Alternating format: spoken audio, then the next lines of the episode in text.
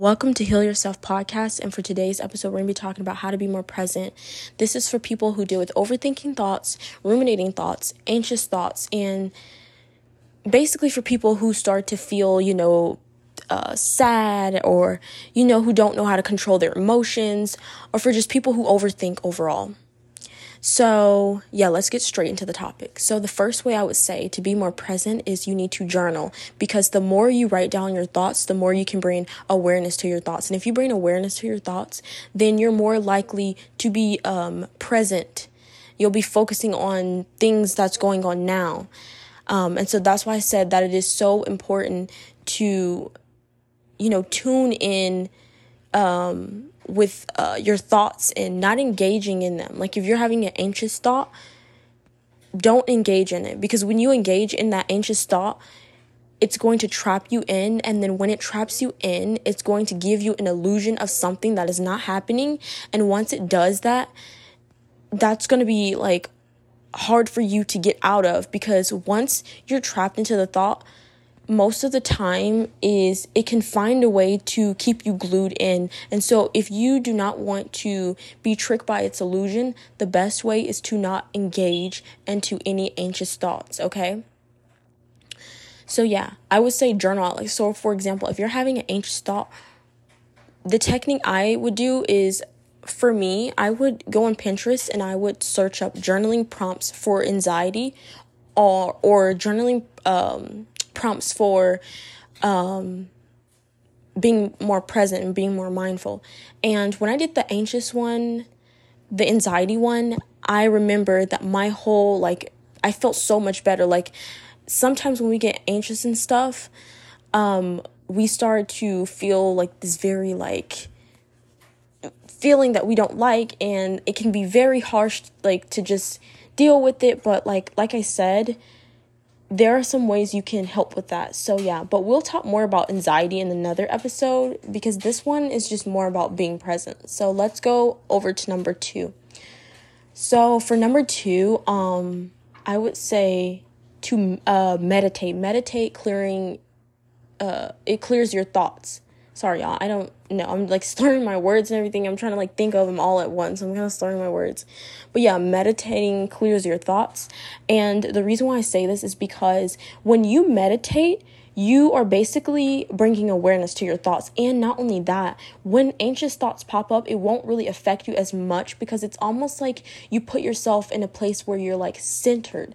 And when you're centered in like, in the best, you know, relaxing space you are, then you won't have those, you know, crazy thoughts where it's like, oh my gosh, like this, this, and that, and then it, it bother you. Know, like I noticed when I used to meditate and stuff, I noticed that um, when intrusive thoughts would pop in my head, or when I would have thoughts like uh like uh ruminating thoughts pop in my head, it didn't affect me as much, and it didn't really bother me.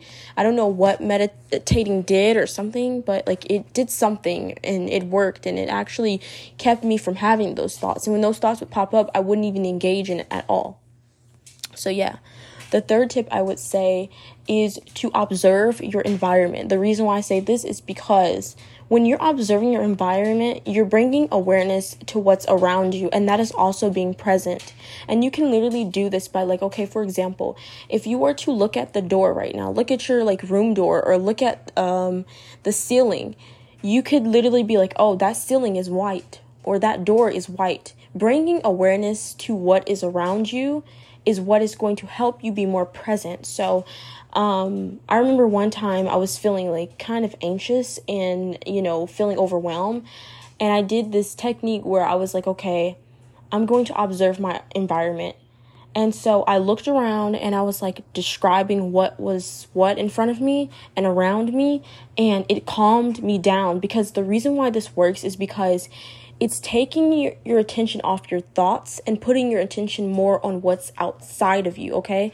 Because when you're so in tune in what's inside your head, then it's more like you're going to engage, especially like if these are not your thoughts, you're going to engage more into what's inside your head. Because the thing is, what in um with an anxious thought or obsessive thought, it tries to put this illusion to like, oh yeah, you should engage in it because if you don't, guess what? It's to happen. Da da da. Like it's going to do that. It's to make you feel like that. That's its illusion. That's its trick. But if you know how to master the trick, if you know how to master the illusion, then it can't trap you in. It can't trap you in because once you're glued in, the more stickier you are to those thoughts, the more hard it is to resist them. So, this is why I'm telling you guys this because I feel like this is important for people who deal with overthinking thoughts, and I think mental health is very important. So, yeah. Um, the fourth one I would say is to do a grounding technique. And I say this because a grounding technique is kind of similar to the third one, which is observing your environment. A grounding technique is basically like the 5 4 3 2 1 method. I remember um, yesterday I was feeling so overwhelmed, and all of a sudden something was just like, do a grounding technique. And I was like, what is that? And it was like the five, four, three, two, one. I've seen it on Pinterest before, but like something brought it back to my attention. And cause like somehow it just, just something new. So all of a sudden I went and I just like I did that and I and and and you don't have to do all of them. You don't have to do like oh the 5, 4 and the 3 and the 2 and the 1. What I mean by that is basically it's like you're connecting to your senses. So basically it's kind of like bringing awareness to your present moment. So what you're doing is say for instance like five things you can hear four things you can uh, smell three things you can taste two things you can uh, feel one thing you can see.